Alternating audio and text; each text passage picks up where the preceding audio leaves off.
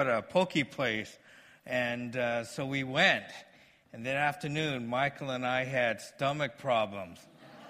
And unfortunately, he had to play for his high school graduation that evening, as well as a basketball game. And I was going to call Mako and Phil to see how their stomachs were doing, you know, also. But I'm glad you're feeling uh, much better now. But we're glad you're here. If this is your first time, welcome. And we hope that you feel that this is a place where maybe that you could call home. But before we start, would you ask, uh, join me as I ask God to bless our time? Father, I thank you so much for this day that you have made, and we rejoice and we're glad in it. And like Pastor Phil said, we're just glad to be here. And Father, you've watched over us. And Lord, we know that you would continue, Father, to watch over and you care about all of the prayers that were lifted up earlier. And Father, I pray that you would uh, speak through me this morning. Father, that you would use the story of Esther to help change our lives and change our views on the way we think of things. So, once again, Father, thank you um, for your presence here this morning. In your son's name we pray. Amen. A while back, my wife and I and Michael, we went to this one restaurant. And as we went to this restaurant, we noticed several things. We noticed, number one, there weren't a whole lot of people in the lobby, that it was empty. But we also um, looked around and said, you know what? Hey, we're the only minorities here. And so we put our name down and we sat down and we waited for them to call us. And then we waited and we waited and we waited. And w- while we were waiting, several other people, or many other people came and they were seated before us. At first we said, you know what, well, maybe it's because they had reservations. Well, we looked in the restaurant and go, you know, this restaurant's not that crowded. You know, I don't know why they would have reservations. But once again, we waited. And so we'd ask the uh, person in, uh, uh, taking at the front desk, you know, we've been waiting here a long time. Oh, Oh, don't worry. And very polite, don't worry, we'll get to you. We'll get to you. And so we kept on waiting, but we noticed people kept on getting served before us. And then we went and we ordered, and it took a long time for our order be, to be taken. And then we noticed the same thing. People that were coming in behind us were getting served before us. And then I thought, am I getting a meal that is just so complex that it's taking a long time? Because you know me, I'm always giving people the benefit of the doubt. I don't know, so maybe my salad just is going to take a long time, you know, for them to make. But we, once again, we were noticing that people who came in later, who ordered the same thing, were getting served before us. And then I started thinking, I wonder if they're doing this because we're Asian. And I don't know if you've ever been in that situation before where you felt that maybe you are being judged or people are acting accordingly because of, you know, who you are. It's a really lousy feeling when that happens. But yesterday, I was going to our uh, annual leadership conference, which is in Anaheim, and I, you know, looked at Waze, and I said, okay, I'll get there in a certain amount of time.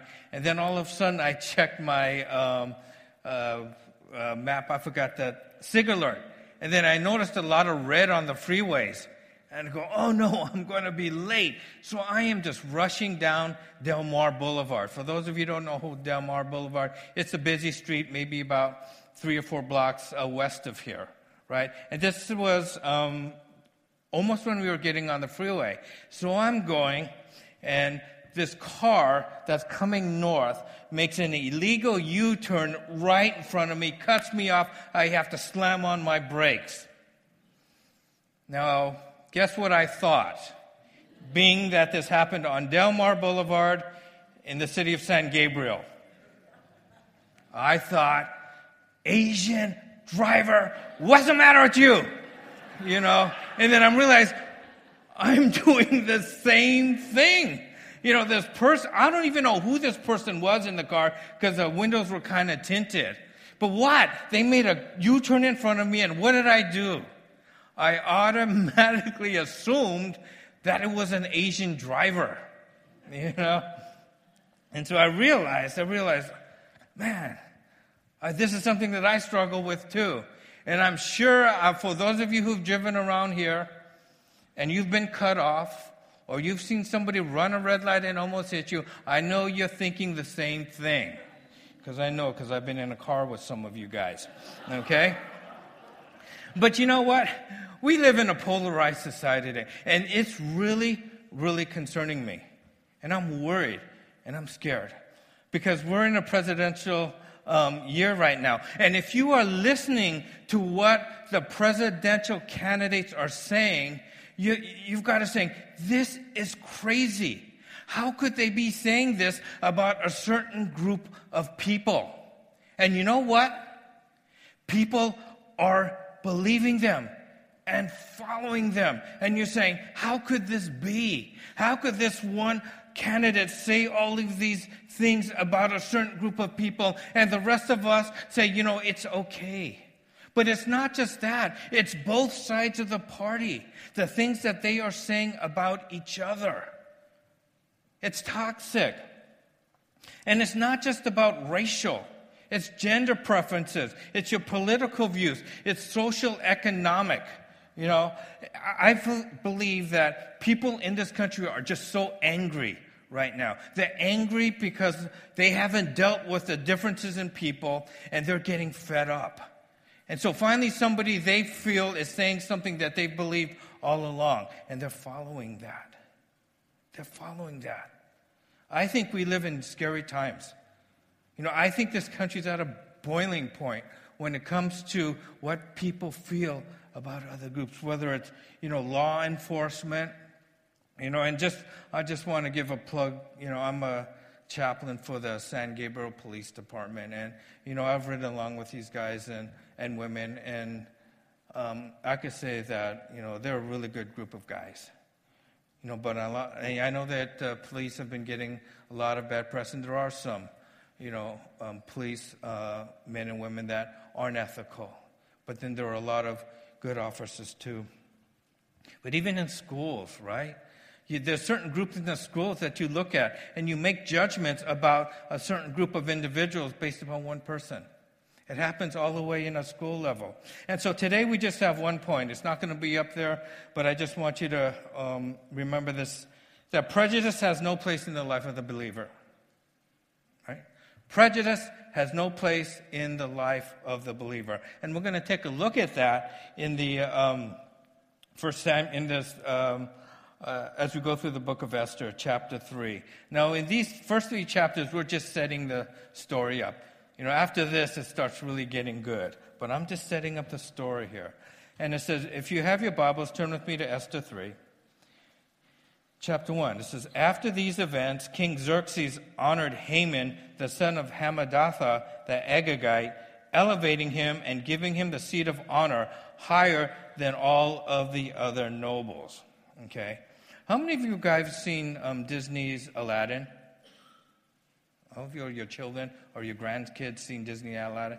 Well, basically, this is Jafar. Okay, this is the royal vizier. This is a guy who's second in command. This is a guy that the king listens to. And so Haman was elevated up to this point. But it's interesting that they not only said he's the son of Hammedatha, and Pastor Phil alluded to this earlier in the first time he spoke, but he was an Agagite. That means he was a descendant of King Agag, Agag, the um, Amalekite. Now we see in 1 Samuel 15 that King Saul was supposed to battle King Agag, who once again was um, Haman was a descendant of um, King Agag, and God said, "You are to, to destroy the Amalekites. Every man, woman, child, baby, infant, you are to destroy them. You are to destroy all their property, all of their livestock." And you think, "Well, that's pretty harsh." But if we go back even further, why do the Israelites and the Agagites, what's going on? Uh, Agagites, the Amalekites, what's going on there? When Israel left Egypt, the Amalekites, they were weary, they were tired, but the Amalekites attacked them. But they attacked them from the rear. They attacked the people who were lagging. Now, if you have this large group of people moving forward in a certain direction, who are the people that are lagging behind usually? The what? The weak. What else? The sick, the old, people who couldn't defend themselves. They were lagging behind. And so what the Amalekites did is they attacked the Israelites from the rear and they killed the people who were weak, the sick, maybe those who were with children or something. And that angered God. That angered God that they would do this. And then there was another conflict where, um, remember the one where Israel was fighting the Amalekites and Moses was standing and he had held up his arms like this. Remember that? And what happened? When Moses had his hands up like this, the uh, Israelites would win, but when he dropped it, the Amalekites started winning. But at the end of that battle, you know, uh, Moses said that the Lord will have the Amalekites and the Israelites will be fighting for generations upon generations. And God said that he would blot out the Amalekites from the face of the earth, you know, for attacking the weak and the helpless when they left Egypt. And so this feud has been going on for a long, long time. And so um, Haman was an Amalekite. He was a descendant of King Agag, whom God told Saul to destroy um, his people. Verse 2 it says, that the, All the royal officials at the king's gate knelt down and paid honor to Haman. For the king had commanded this concerning him. But Mordecai would not kneel down nor pay, honor, pay him honor. Now, the uh, story here, or the uh, author doesn't say why Haman wouldn't kneel down. Maybe he just felt that it was national pride that this guy was an Amalekite and, you know, the Israelites and the Amalekites had this blood feud going on. But we don't know. All we know is that Haman um, didn't um, kneel down and pay honor to him. It says, Then the royal officials at the king's gate asked Mordecai, Why do you disobey the king's command? And day after day they spoke to him, but he refused to comply. Therefore they told Haman about it to see whether Mordecai's behavior would be tolerated, for he told them that he was a Jew. Okay, remember that. You know, day after day, Mordecai is not bowing down to him. And it wasn't because the Jews weren't allowed to bow down to um, royal officials. You know, the only thing, the only uh, instructions they were given that they couldn't bow down and worship other gods. But the, in their custom, they were allowed to show respect to royalty. So this wasn't about religious belief. Um, but he finds out that, ah, oh, he's a Jew. When Haman saw that Mordecai would not kneel down or pay honor to him, he was enraged. Yet, having learned who Mordecai's people were, he scorned the idea of killing only Mordecai. Instead, Haman looked for a way to destroy all Mordecai's people, the Jews throughout the kingdom of Xerxes. You know, he hated Haman for not bowing down to him. But once he found out he was a Jew, killing Haman wasn't good enough. He was so prejudiced. There was so much hate inside of him towards Amalekites that he said, It is not good enough for me just to kill Haman. I am going to exterminate. Oh, Mordecai. Oh, thank you for that. It's not good enough for me to kill Mordecai. Yeah, we want, yeah, Haman's a bad guy, you know, in this one. But I need to, I want to kill his people. You know, I want to kill this people. I want to exterminate this guy's people. Now, you know, it's been about 500 years since the Israelites and Amalekites had any sort of conflict. So this guy must have really hated the Jews. Maybe it was national pride because at that time, the Amalekites for 500 years really weren't a significant force in the world. I mean, they, couldn't, they weren't strong enough to bother anybody. Yet there was so much hatred there. You know, maybe it was just because story after story after story, you know, it was passed on. You know, but we don't know. All we know is that Haman hated uh, the Jews. And then we go on. In the 12th year of King Xerxes, in the first month, the, uh, the month of Nisan, the pur, that is, the lot, was cast in the presence of Haman to select the day and month. And the lot fell on the 12th month, the month of Adar. Now, basically, what's going on here is Haman wants to kill the Jews. And so he's just trying to figure out, okay, what is the day that I'm going to kill the Jews? And the way that they used to decide that is they used to have a, a lot or a die, you know, and they would just roll it, and whatever that die came up, that's it. Okay, this is the day that we are going to exterminate the Jews. But then we see God, even though once again God was never mentioned in the book of Esther, we see God working here because he rolls the die, right? He rolls the die. Now we think that um, that first month of Nisan was similar to our March. So let's say if we uh, talked about this in our day, he would roll the die and um, on March of 2016, and the die came up and it said, okay, February of 2017. So 11 months.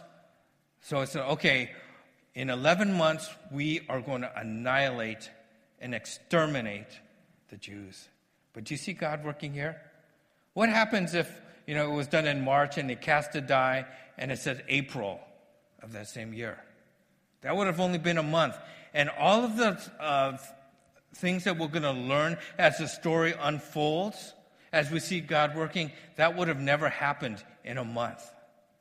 But when the lot was cast, it was cast, giving them 11 months.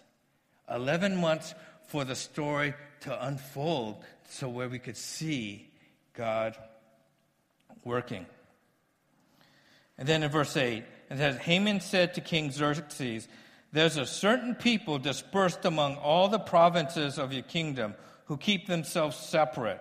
Their customs are different from all of the other people, and they do not obey the king. It is not in the king's best interest to tolerate them. Now, you know, and I know that we have a problem with prejudice if we are starting to use these arguments that the arguments that uh, Haman was saying. His first argument was saying, hey, they're all over the place, they're everywhere. They weren't. Jews were not dispersed in all 126 provinces in Persia. That, it, that wasn't the case. But what he did is what? He exaggerated. He said they're all over the place. But don't we do that too? If we're thinking that way, if we're thinking, oh my gosh, they're all over the place, when they really aren't, then we might start checking our heart. Because maybe we do have a problem or an issue with prejudice or the way we think negatively about a um, group of people. The second thing he said was their customs are different from all those of all the other people. Their differences bother us. Their differences bother, and that wasn't true either. Yeah, there were some differences between the Jewish culture and um, you know the Persian culture, but once again, he said their differences bother us. I want you to think about something. Think about maybe a group of people that bug you. Why do they bother you? Is it because they've done something to you? Or maybe just because they're different. Their customs are different. If that's in your heart, Maybe that's something that you might want to ask God to check. That if people are bugging you just because their customs are different. And this is what Haman was telling the king. Finally, he said, um, We know that we have a problem when we make a judgment about a whole group of people based upon a few individuals. And what was Haman's argument here? They do not obey the king. They. Who's they? Who's they in this story? Who's they? There were no they. It was just Mordecai, right? Mordecai was the only one who did not bow down and, for, as far as we know, um, bow down in, um, to Haman to show respect to him. But what does Haman say? They all, they all, all the Jews, they all, they, they disobey the king. Maybe we have a problem if we kind of see the actions of a few individuals and then we judge a whole group of people based upon the actions of a few group of people. I mean, you know, all Asians aren't bad drivers. You know, I mean, I, Okay, you're laughing. Um, but, you know, there are a lot of Asians in the San Gabriel Valley, and the ones that I've encountered that almost hit me, I mean, they're probably a small percentage of all of them. But what do I do? I, all Asians are bad drivers because of few who come and they hit me and cut me off and don't follow the rules. You know, something that I need to uh, work on because I was doing the same thing that Haman was doing. It says, so the, um, then he goes on, it says, if he pleases the king, let a decree be issued to destroy them, and I will give 10,000 talents of silver to the king's administrators for the royal treasury. Wow, this guy really hated the Jews. He's saying, you know, king, I'll give you, you know, in our day, I'll give you $50 million if you let me exterminate these Jews. And so in verse 10 it says, So the king took his signet ring from his finger and he gave it to Haman, son of Hammedatha, the Agagite, the enemy of the Jews. Once again, enemy of the Jews. He says, Keep the money, the king said to Haman, and do with the people as you please. Now, this translation probably isn't the best translation. Basically, what are you saying? You know, when um, Haman said, I'll give you $50 million if you let me kill all of the Jews. And what the king responded was, Hey, it, it's your money. Do with it. If you want to use it to kill the Jews, go for it. And that was his, his response. And so here the king listened to this one man and his prejudice. And this one man and his prejudice almost destroyed a whole group of people. But what does the New Testament say about this? And we'll be closing with this. In 1 John 2 9 through 10, it says, Anyone who claims to be in the light but hates a brother or sister is still in darkness. Anyone who loves their brother and sister lives in the light, and there is nothing in them to make them stumble. Once again, anyone who claims to be in the light but hates his brother or sister is still in darkness. Once again, prejudice has no place in the life of the believer. Prejudice of any kind against anyone has no place in the life of the believer because what happens? It says you're in darkness, and what happens when you're in darkness? You stumble, right? You stumble.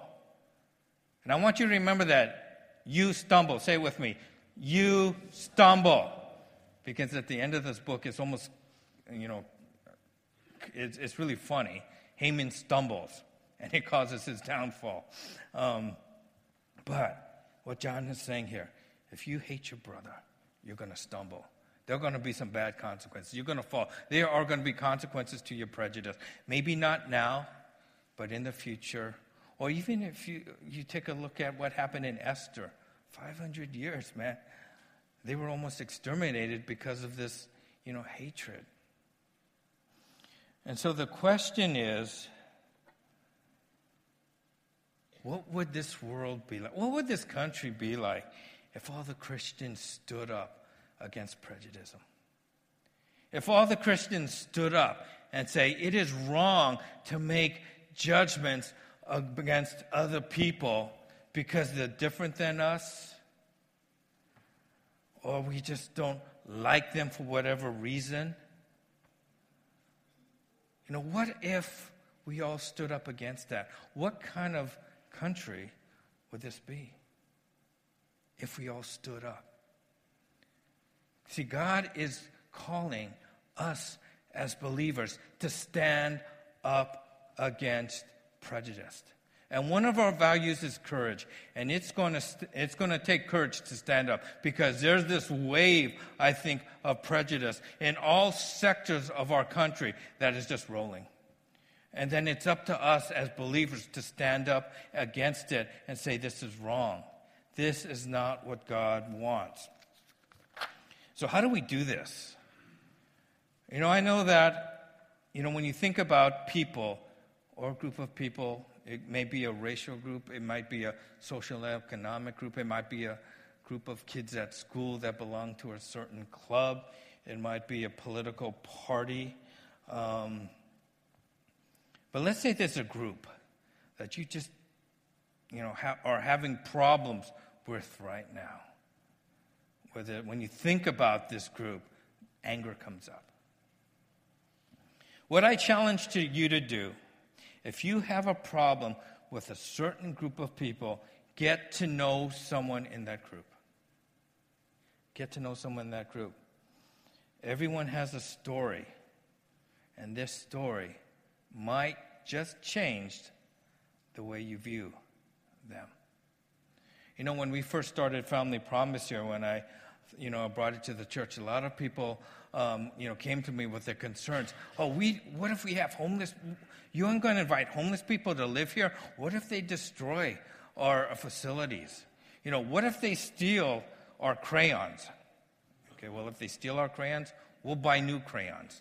You know, what if they mark up our walls? Well, then we'll clean our walls. You know, and a lot of people, there's this fear because they've never ever met a homeless. All they know about homelessness is what we see on TV. But guess what? Once they came and we met the families, and we realized that they were just like us, they just had a few bad breaks.